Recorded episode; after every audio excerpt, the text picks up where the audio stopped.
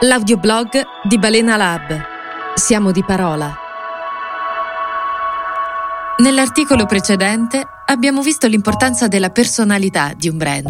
Oggi vorrei parlarti dei brand archetypes, gli archetipi di brand, uno degli strumenti che uso per lavorare sulla personalità e che mi serve come primo passo per la definizione del tono di voce. Immagina un uomo. Ha una quarantina d'anni, uno zaino sulle spalle, lo sguardo alto verso la meta. Si chiama Lucas e abita tra Italia e Austria. Cammina sulle Dolomiti come fossero strade di città. Si arrampica sulle pareti, attacca moschettoni, si appende, rischia, guarda giù per sentire l'adrenalina salire. Lucas quando rientra la sera trova gli amici. Con loro mangia davanti al fuoco. Qua e là qualche coperta a scacchi mentre scende la sera. Sono amici di sempre, amici conosciuti in parete, amici che non hanno chiesto niente se non di essere lì, in quel momento unico che non si ripeterà mai più uguale. Racconta le sue avventure con il sorriso, Lucas. Non sa fare le pause nemmeno quando parla. È sempre un fiume in piena che travolge, incanta, attira come un magnete.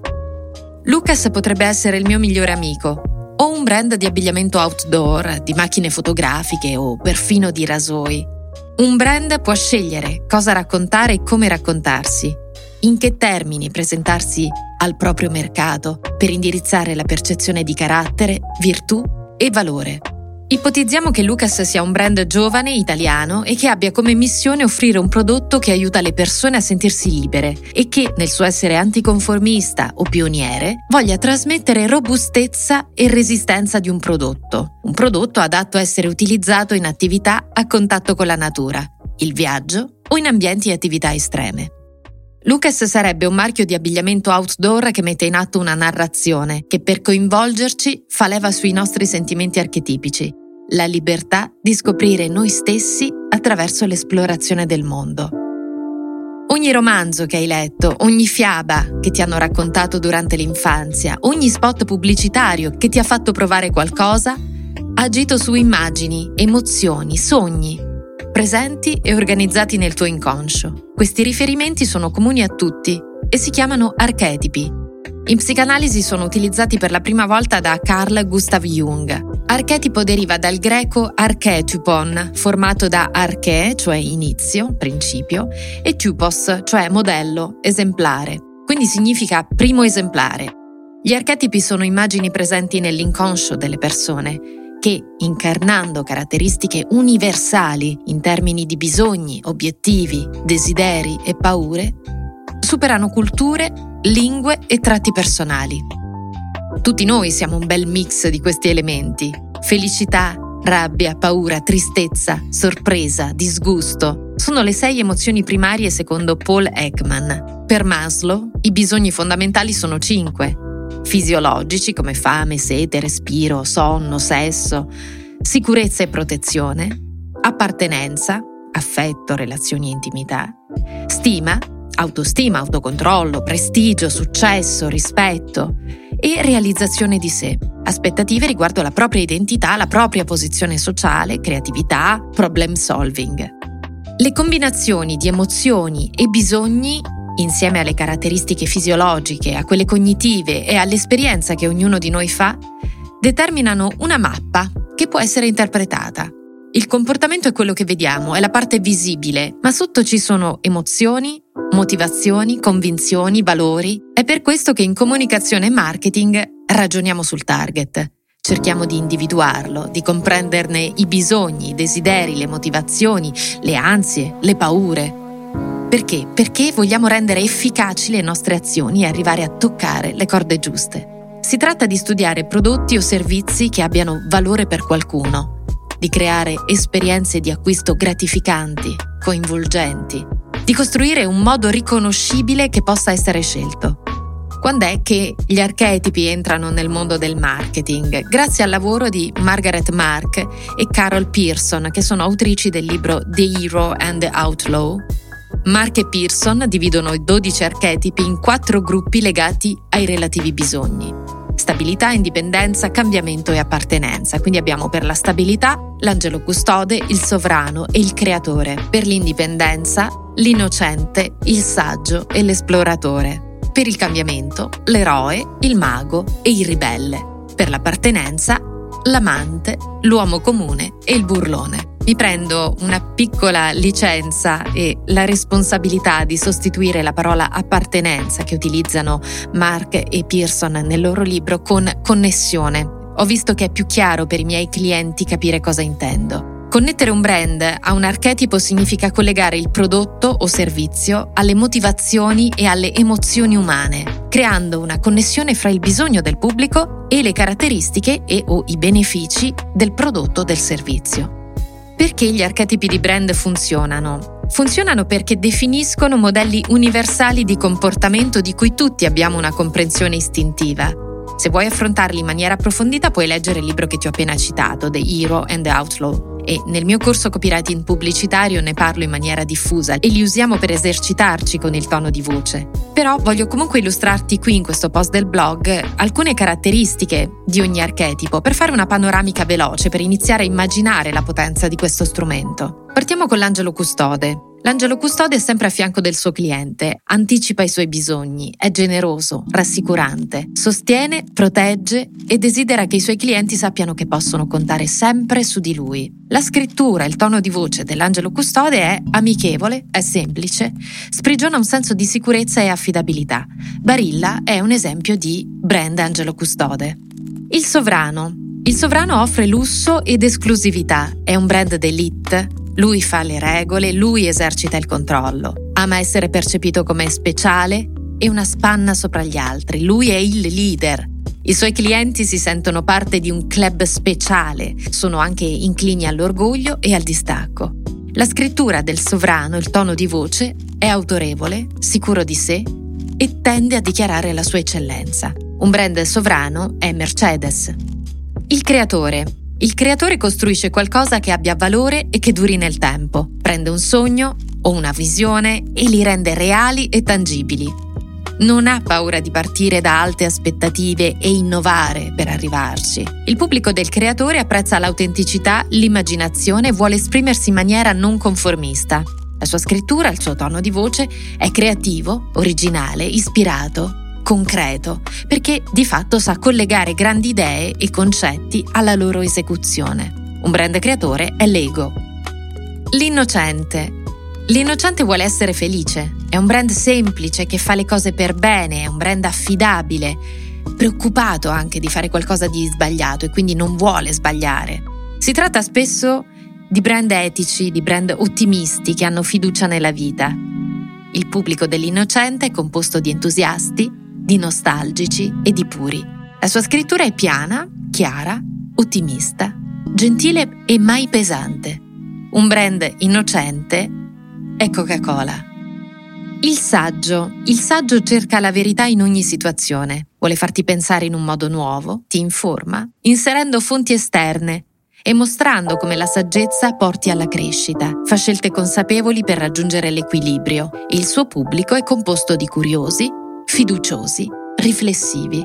Il suo tono di voce è articolato, acuto, la sua scrittura si prende cura di spiegare le cose e utilizza spesso delle immagini simboliche. Si fida del suo lettore che saprà cogliere le sue idee. Un brand saggio è Greenpeace L'esploratore. L'esploratore è il nostro Lucas che abbiamo visto all'inizio, è il pioniere autentico. Perché? Perché l'esploratore è un brand che apre nuovi orizzonti, tiene più alla libertà che a qualsiasi altra cosa. Ti invita a scoprire di più su di te, assumendo nuove esperienze e attraverso queste conduce una vita più autentica e appagante non ti spinge verso la sicurezza come fa per esempio l'angelo custode, al suo opposto, cioè ti spinge fuori dalla tua normale zona di comfort, oltre le barriere. Il suo pubblico lo sceglie perché lui trova la spinta per andare verso le proprie ambizioni. Il tono di voce dell'esploratore è ispirato e motivante, energico e curioso. Un brand esploratore è The North Face.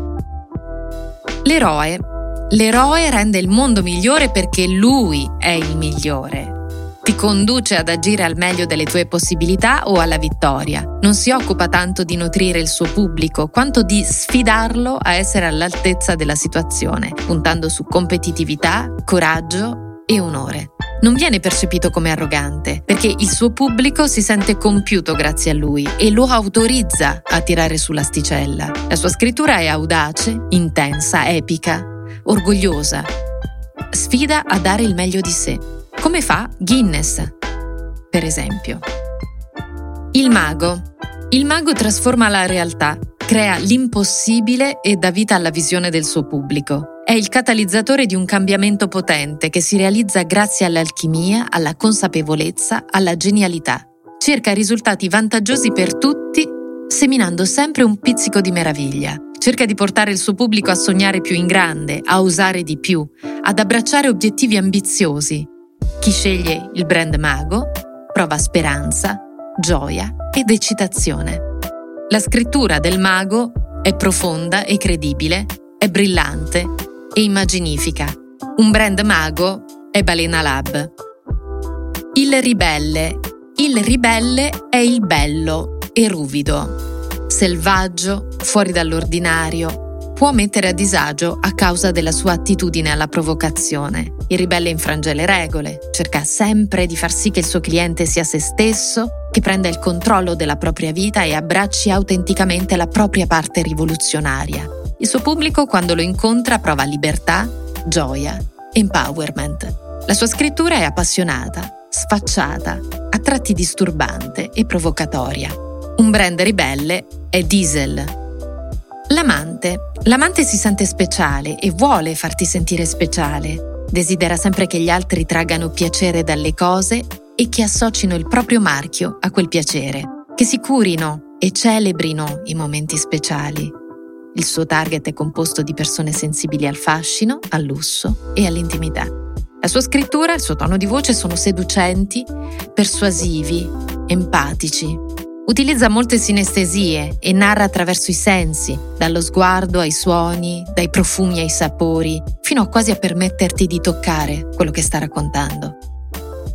L'uomo comune L'uomo comune è proprio il ragazzo o la ragazza della porta accanto, ordinario, affidabile, la persona perfetta in cui identificarsi. Non ha qualità di spicco e questo lo rende molto accessibile e non esclusivo. Il suo desiderio è che il pubblico entri in contatto con lui e che ci sia connessione e integrazione. I clienti che lo scelgono hanno un forte bisogno di appartenenza a un gruppo, vogliono essere accettati, capiti, inclusi. Il suo tono di voce è quindi accessibile, casual e semplice. Un brand uomo comune è Ikea. Terminiamo la nostra carrellata con il burlone. Il burlone dà gioia, lui vive nel momento presente e abbraccia il lato divertente delle cose, anche quelle che a volte sono tristi o inquietanti. Cerca sempre di migliorare la giornata di chi lo segue, di farlo sorridere o ridere. Con la sua comunicazione invita a non prendersi troppo sul serio. Il suo pubblico prova spesso con lui gioia e leggerezza. La sua scrittura, il suo tono di voce è giocoso, fresco, irriverente e spensierato. Un brand burlone è Durex.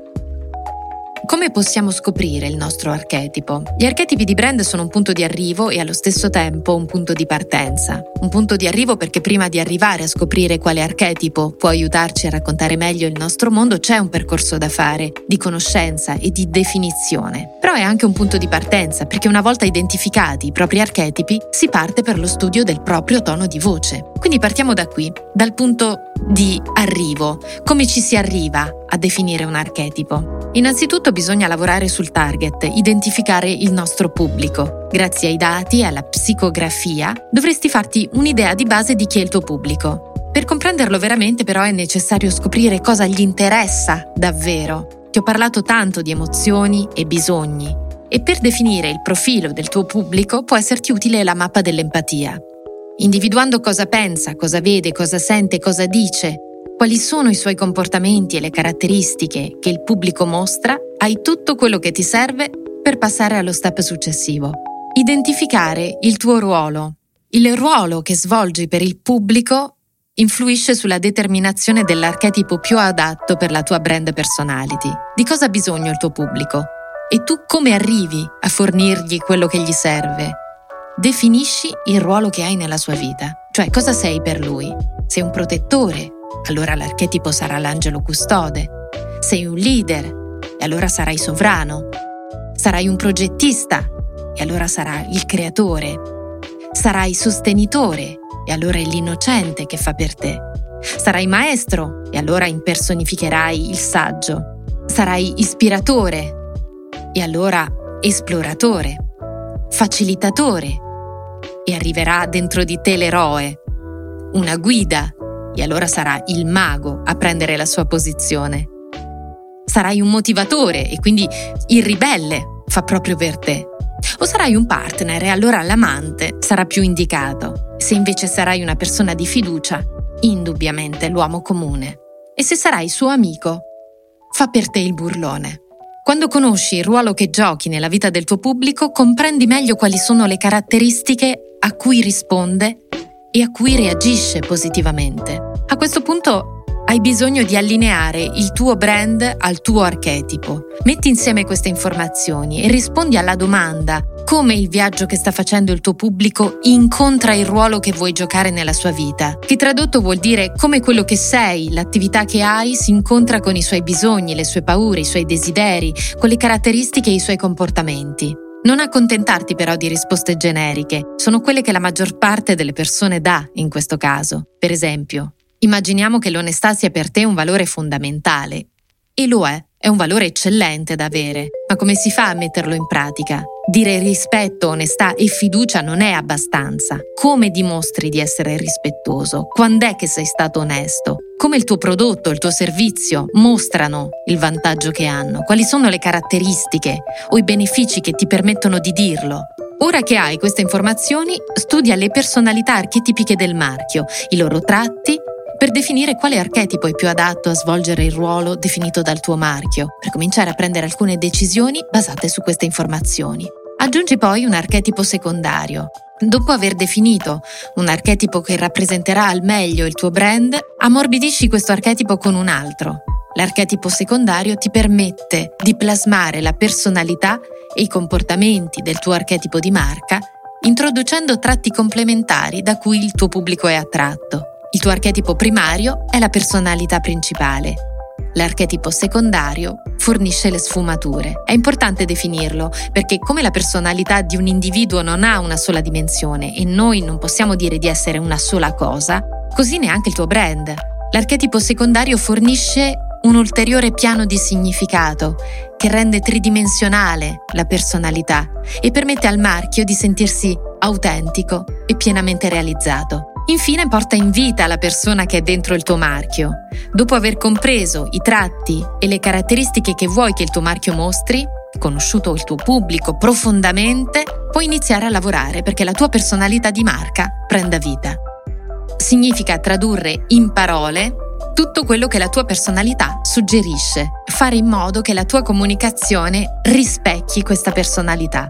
La lettura di questo articolo non basta per definire i propri archetipi, ma è sicuramente un primo passo per iniziare a porti delle domande. Con il mio lavoro definisco la personalità e insegno a tirarla fuori nella propria comunicazione. Infatti con un messaggio chiaro, di impatto e una personalità definita e coerente, il tuo brand può attrarre clienti preziosi, fedeli, appassionati.